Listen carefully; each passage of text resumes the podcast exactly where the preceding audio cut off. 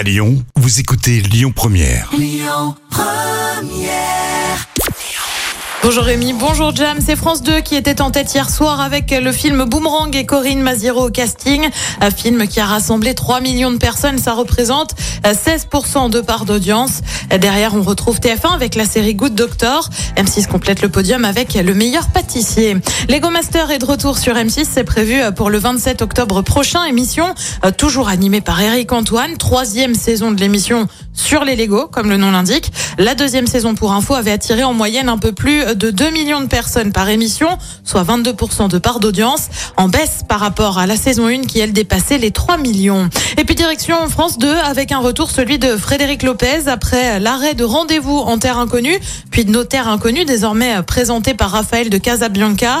Il revient à l'animation d'un dimanche à la campagne, c'est prévu pour le 23 octobre prochain. Le but, réunir des personnalités pendant un week-end le premier épisode devrait par exemple voir se côtoyer euh, Big Flo et Oli, Charlotte de Turckheim et Barbara Schultz.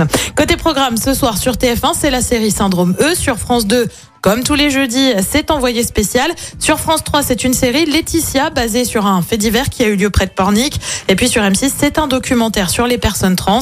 C'est à partir de 21h10. Écoutez votre radio Lyon Première en direct sur l'application Lyon Première, lyonpremière.fr et bien sûr à Lyon sur 90.2 FM et en DAB+. Lyon Première